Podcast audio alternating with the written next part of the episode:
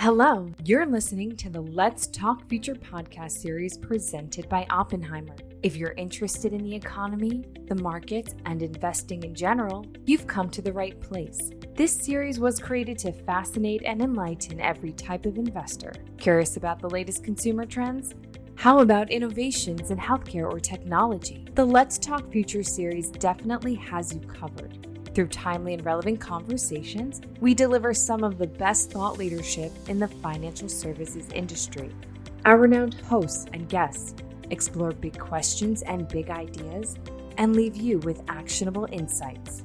In this edition, our featured guests are Elliott Miskin, Director of Thematic Investing at Fidelity International, Robert Pemble, Senior Equity Trader at Invesco, and our host is William Bird, Managing Director and Head of Thematic Research at Oppenheimer. This episode was recorded on December 11, 2023. Thank you for joining us. Hi, everyone. Welcome to the Thematic Thought Leaders Roundtable. This is a special episode where we delve into the dynamic world of thematic investing. Our aim is to identify the big ideas and the investable megatrends that cut horizontally across sectors. My name is Bill Bird, head of thematic research at Oppenheimer, and today we're joined by two seasoned thought leaders. Our guests are Elliott Miskin, director of thematic investment at Fidelity International, which invests in multiple structural themes, including disruptive technologies, demographics, and sustainability, and Rob Pemble, a widely respected senior equity trader at Invesco US. Elliott and Rob, thanks for being here. We're honored to have you on the show. We have a great topic, so let's dive right in. Elliott, let's kick things off with a theme that's been on many people's minds in 23 AI. This theme has driven very significant performance in infrastructure names in particular. Looking ahead, where do you see high potential for downstream winners beyond infrastructure and what do you think may be underappreciated by investors? Yeah, hi, Bill. Thanks for having me. Uh, so, we're already seeing some really strong productivity gains in some areas, uh, such as software development. So, for GitHub Copilot, uh, which is an AI developer tool that can provide coding solutions from natural language prompts, uh, their customers are already seeing 20 to 50% productivity gains. Uh, I personally believe that one point that's underappreciated by investors is, is how the productivity gains should lead to increased rates of innovation. So we all focus on the cost savings from lower labor needs, um, but I'm really excited to see what new technologies, what solutions to problems we once thought unsolvable emerge from a world where AI has supercharged humanity's ability to innovate. Rob, from a trading perspective, how are AI and data analytics impacting the tools you use and the way you trade? Uh, thanks, Bill, for for having me. Hello, Elliott. So far, I think uh, I think AI and, and data analytics is, is is already here, and some of the tools that we're using. So I think I'm excited for the, the years to come and some of the uh, advances we're going to see. Whether it's AI enhanced uh, algorithms that we might use on the low touch side, or uh, data analytics to to look at past trades and, and performance of those trades. Uh, I've seen a couple of companies out there that uh, are providing some really cool portfolio construction, you know, methods and, and, ways to look at trades and you know how to construct a portfolio. Data analytics is uh, near and dear to me, so as a as a tool, I went back and gained some uh, education to to learn more about how to use that on a daily basis. So I'm in there uh, coding in Python, to look at my past trades and, and, bucket trades to find out how I can make uh, better data-driven decisions, you know, to have better outcomes and, and save save money. So I, I think the tools are, you know, in development. There's some already here. Some vendors are providing AI suites to, to show you how your trade might uh, look compared to others. But you know, traders need to kind of embrace this type of new technology and maybe gain some more skills to to look at things themselves and then kind of marry their uh, their their, their experience, their old school experience with some of the new school AI and, and data analytics because uh, you know, I think that we're going to become you know way more efficient and uh, make better decisions in the future using you know, the combination of both. Elliott, tell us about some of the other compelling themes that you see for 2024 and beyond. Sure. So we, we've just finished COP28 in, in Dubai. And one of the things that, that I took away was how the commitment to triple renewable power generation by 2030 uh, matches the sort of enormous challenges ahead of us to, to achieve that, that goal. You know, it's, it's clear that we're beginning to understand the demand side of decarbonisation, but there are real issues on the supply side to provide the materials needed uh, to deliver that transition. So we've seen just in the last few weeks significant downgrades to, to copper supply forecasts in, in 2024. And, and so this theme of, of how we're going to supply the materials that are needed to power these decarbonisation technologies, you know, that's one that, that we're really excited about for uh, for the coming year. This year, we also saw the UN High Seas Treaty introduced, and, and that provides a, a legal framework for the conservation and sustainable use of marine biodiversity in areas that are beyond uh, national jurisdiction.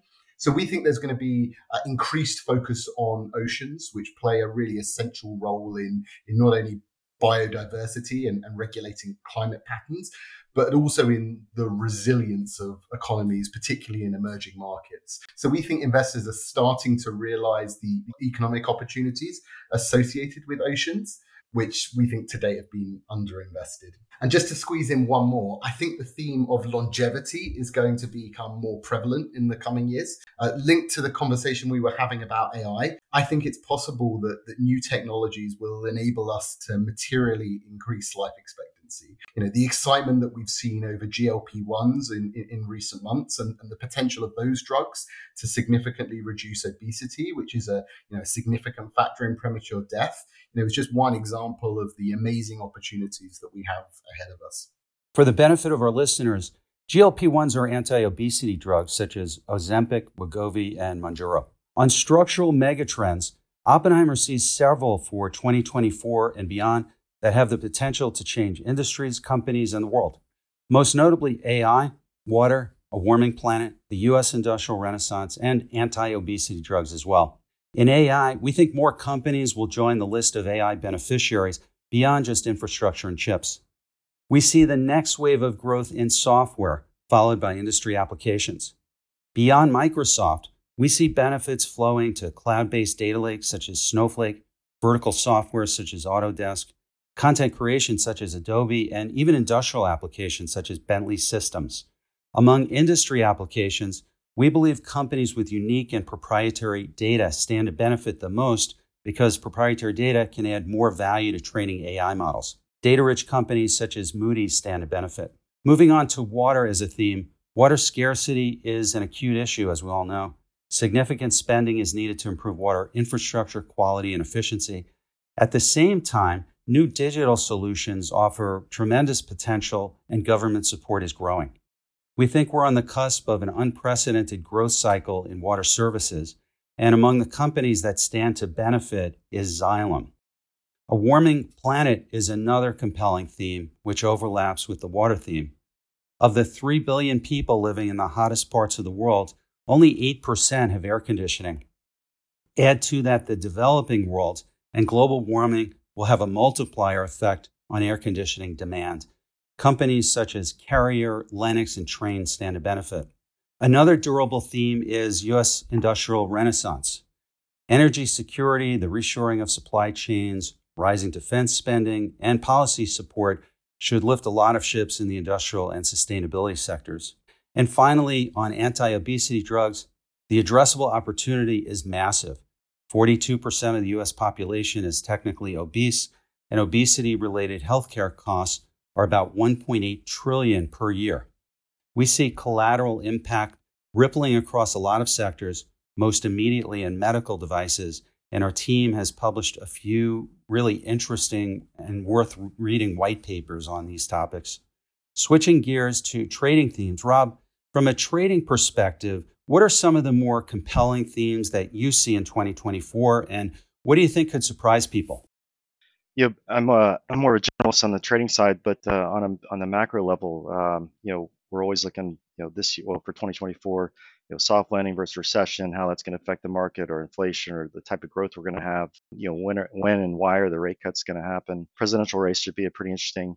You know, again, that's just macro. On the day-to-day trading side, themes are almost the same. It's uh, you know what are the CTAs doing, uh, where they're positioned in an up market or down market, and the levels they're going to defend or uh, support. And and also the uh, one-day trade options, which have gained a, a lot of uh, press over the past year, and and how they affect the volatility.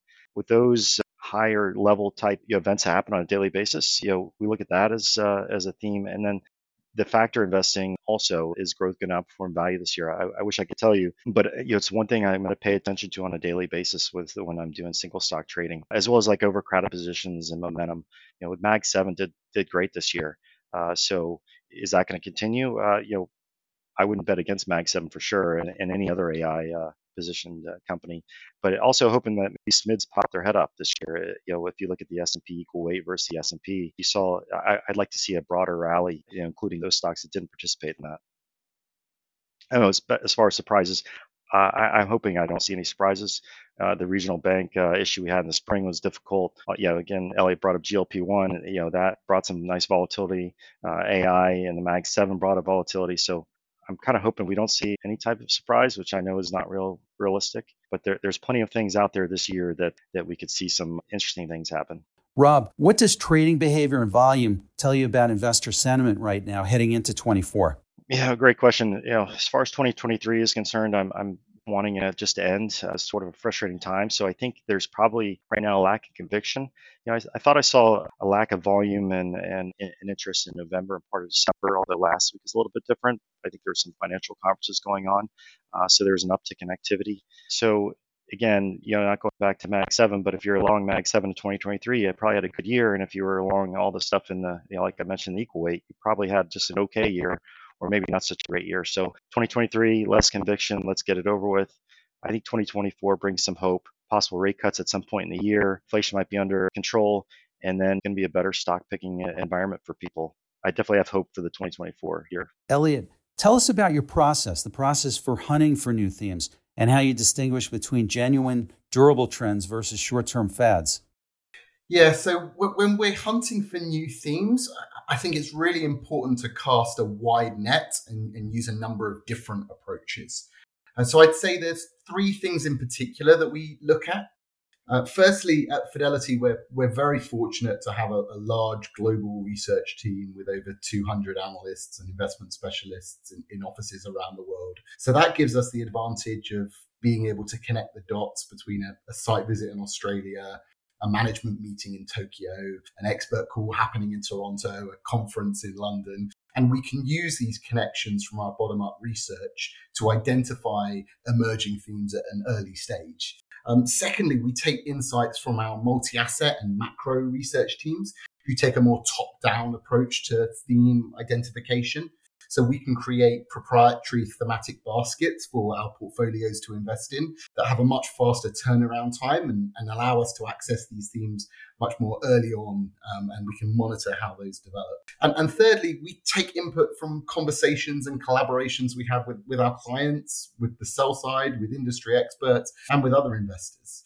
Um, but I think your second question is is key, right? Because it can be really difficult to tell in the beginning what's the next big trend and, and what's a hype. Uh, so you know, the classic example is is the excitement over the metaverse faded very quickly, and versus the excitement over AI that, that we're already seeing right translate into into meaningful financial impacts for for companies. Um, and for us, that's where having a robust, repeatable theme assessment framework is is key to to staying disciplined. So we create thematic investment universes. We look at the, the expected growth rates our analysts expect from, from, from those companies. We compare those to the broader market and kind of monitor the, the sort of real impact that these trends are going to have. Rob, what are some of the changes you see taking shape in trading? And what is the value that high touch trading brings to you versus algorithmic? And how do you think about balancing the two? You know, great question. Some of the changes aren't anything new. I think that uh, sometimes the trading environment cycles itself. And so this past year, I, I talk, after talking to a lot of buy side counterparts and visiting a lot of sell side desks, I feel like high touch trading is almost back in vogue, where I thought it might have been uh, you know, a little bit absent about uh, two or three years ago.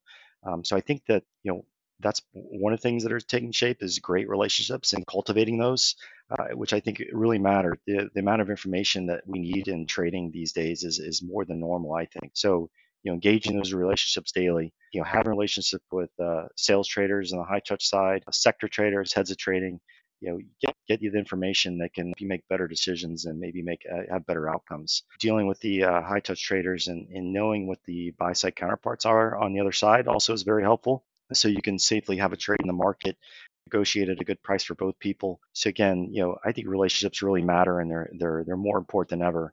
The fragmented the markets we have, the uh, inaccessible liquidity that we we come across.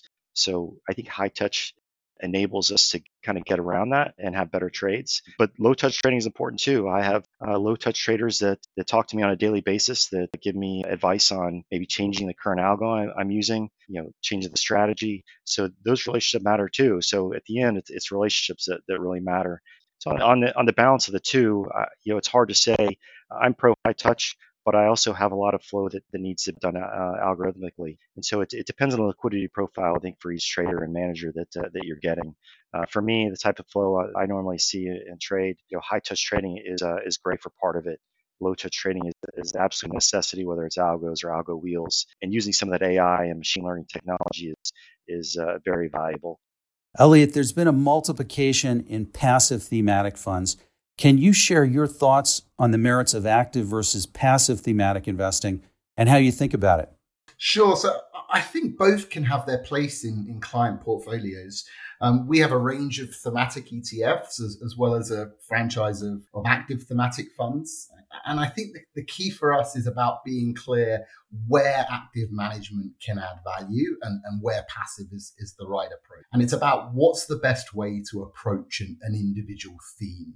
You know, is this a thematic universe that's broad and diverse enough for active stock picking? Is it going to add a layer of, of alpha over and above the performance of the theme? And on the other side, you know, are there risks in following an index approach, particularly for for themes that are rapidly evolving and where you know supply and demand dynamics can create traps and, and opportunities that you know, active stock picking can can aim to navigate.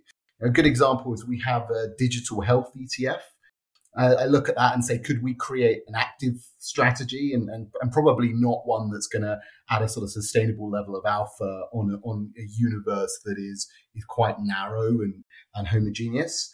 Um, and on, on the other side, I, I, I would look at something uh, like our uh, transition materials fund, where I would say that picking the right companies at the right time and being able to sort of trade in, in, in and out of interesting opportunities that are created by changes in the commodity prices you know is, is vital. And, and, and i don't think an etf approach would be the right way to go for that one. As we wrap up today's podcast i want to thank rob and elliott for sharing their insights. I also want to thank our audience we appreciate you and thanks for taking time out to listen. Happy holidays, everyone, and see you next month. Thanks, Bill. Happy holidays. Thanks, Bill. Thanks for listening to this episode of Let's Talk Future. We know your podcast listening options are endless, and so we're glad you're spending time with us. Don't miss out on our next episode, and remember to subscribe today. Join our community to expand your thoughts on business, the markets, and the dynamic forces affecting them. It's time to talk future.